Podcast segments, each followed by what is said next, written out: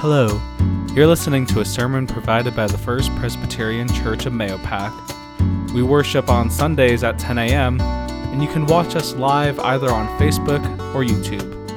And if you're in the area, there's always a seat saved for you. We hope that this message encourages you to continue growing in humility and faith. Thanks for listening. Our second reading of Scripture this day comes to us from the Old Testament, from Isaiah chapter forty, verse thirty-one. Let us listen now to God's holy word. But those who wait for the Lord shall renew their strength. They shall mount up with wings like eagles. They shall run and not grow weary. They shall walk and not grow faint. Friends, this is the word of the Lord. You know, there's a, a legend about, I don't know if you know this historical figure, about Robert the Bruce, who was the King of Scotland, who led a band of soldiers against a very grand army at the time from a little-known country known as England. It was the war for Scotland's independence. Yet even with Robert the Bruce, this rising figure who was leading the charge against England, England dealt some pretty heavy blows to the Scottish resistance. And after repeated defeats, Robert the Bruce went into hiding. With spirits broken, he took refuge in a cave where it was said he noticed a tiny spider attempting to weave a web. And he watched the spider try over and over again to try and make its web, each time just barely making it. Until finally, it did. The thread caught hold. It was said that this was the point where Robert the Bruce took inspiration from the spider, found a new sense of resolve to keep on trying, to continue the fight, ultimately securing Scottish independence. Fun fact is that I, I visited this cave. You can see it there. And I'm not sure how he found inspiration. It was quite a scary cave. And that picture I, I took right after seeing a bat fly out. So uh, not really a cave where I would find inspiration. But I think we all have moments in life like that. Moments where things might feel like they're going so badly, we just want to get away, we want to retreat, we want to just cut ourselves off for a moment from the rest of the world. This is true, I think, especially if we feel like we've been trying to do our best, but it seems like nothing's getting done.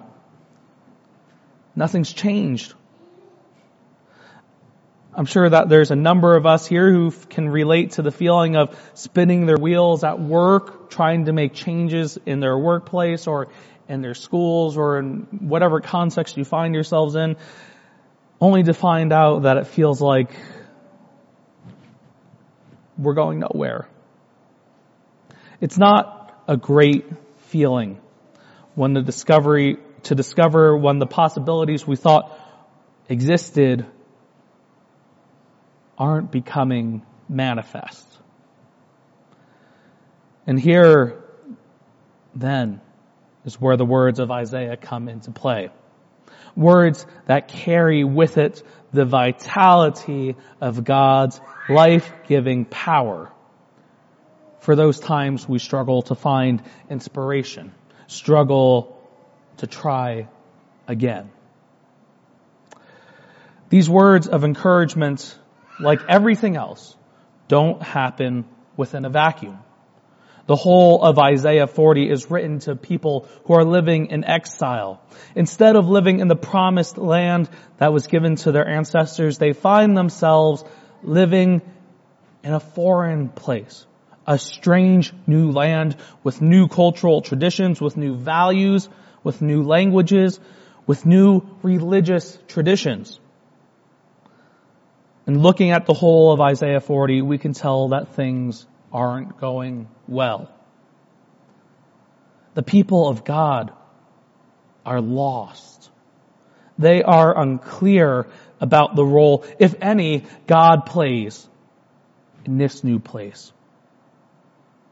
And after going around in circles, trying the same old things that worked back home and seeing that it's not getting anywhere, they're tired. But they're not just tired, they're also burned out. Perhaps the children's programs that worked in the fifties and sixties didn't attract children and youth they thought would come today.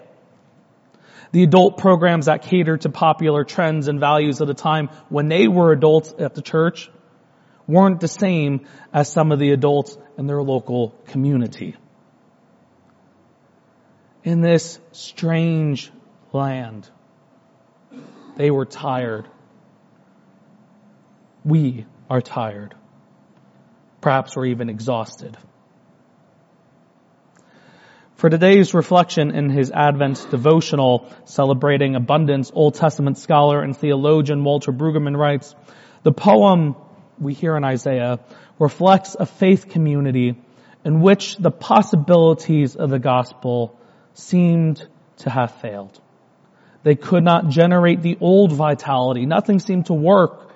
In this world, appeal to the power of God didn't carry much weight. God's people, us, get caught in this cycle of burnout, of trying to fit the gospel in ways that don't always seem to fit. Whether it's because we're clinging to something or the community around us sees something differently.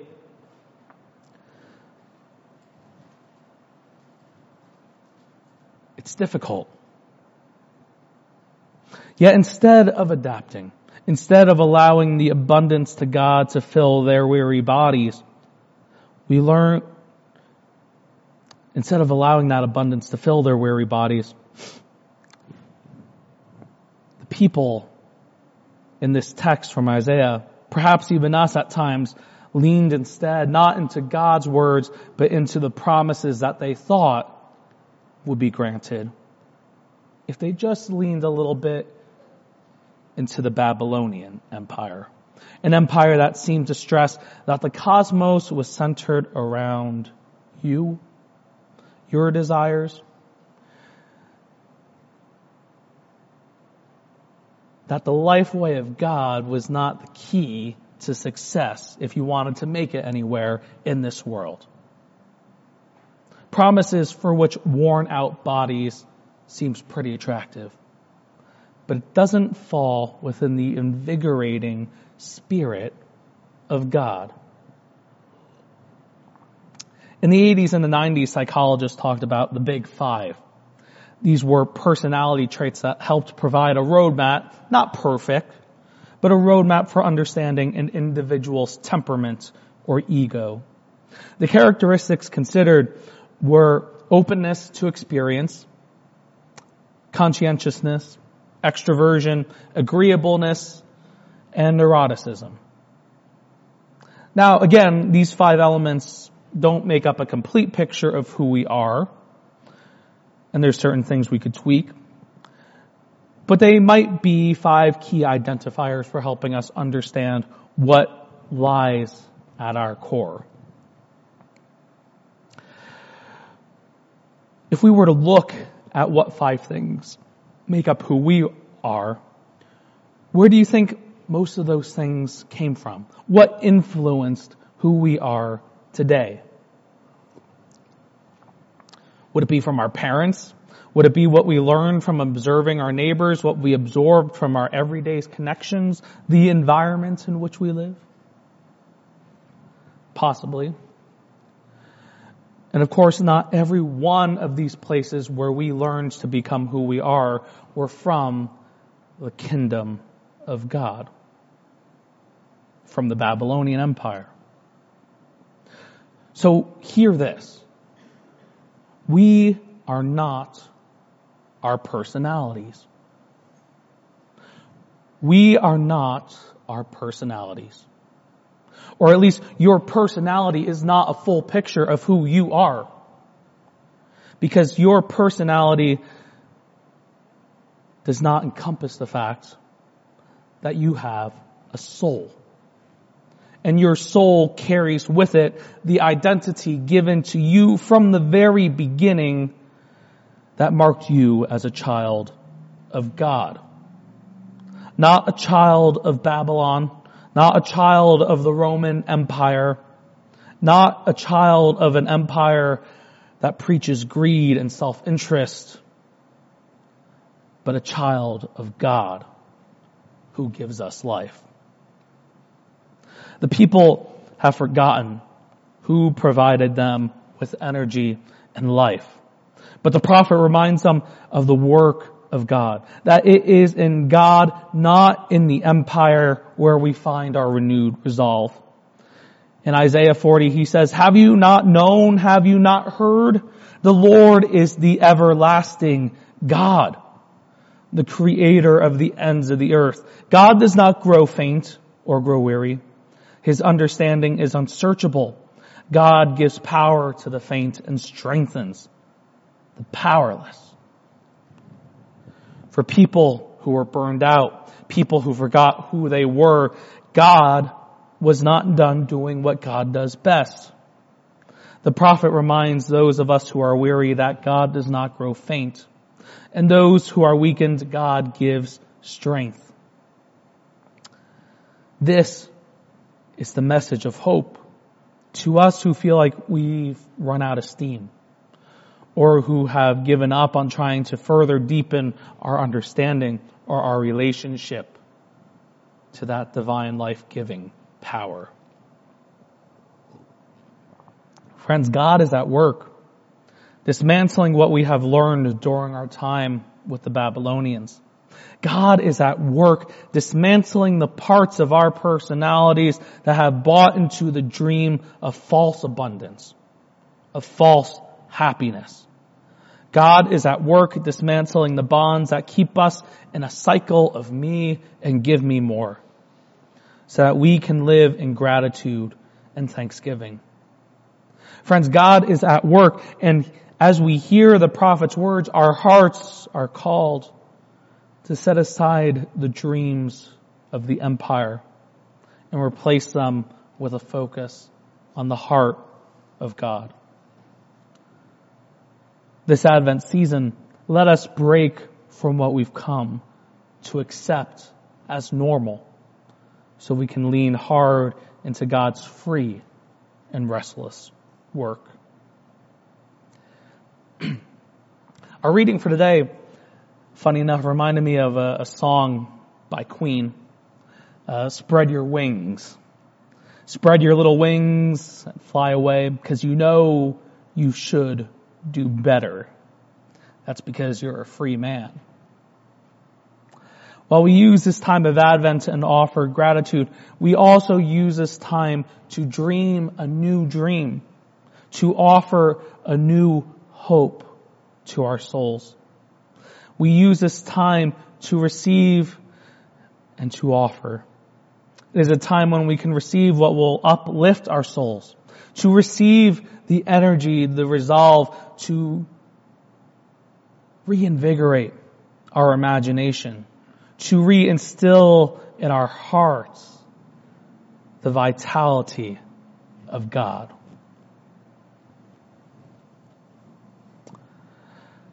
There are tough days, for sure, but God is at work. God is not hidden.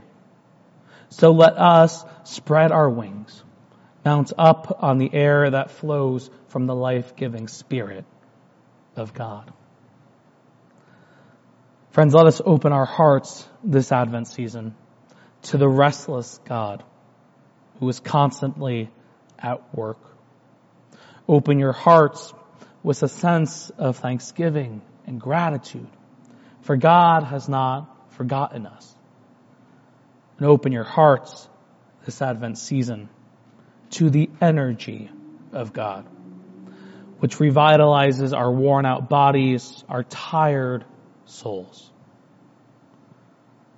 It is time that we embrace the lessons of Advent as a new way of living that runs counter to the falsehoods of Babylon.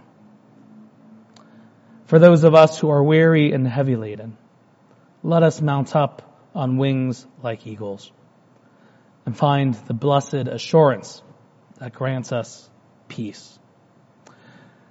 Friends, let us find the energy this Advent season by setting aside what we have come to just accept as normal, to take seriously within ourselves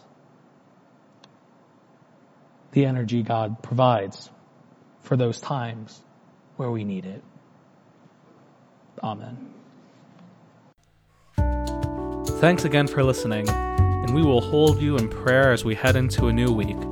If you'd like to learn more about our church and ministry, or if you'd like to learn how you can support us, you can visit our website at mahopacchurch dot org. Until next week, God bless.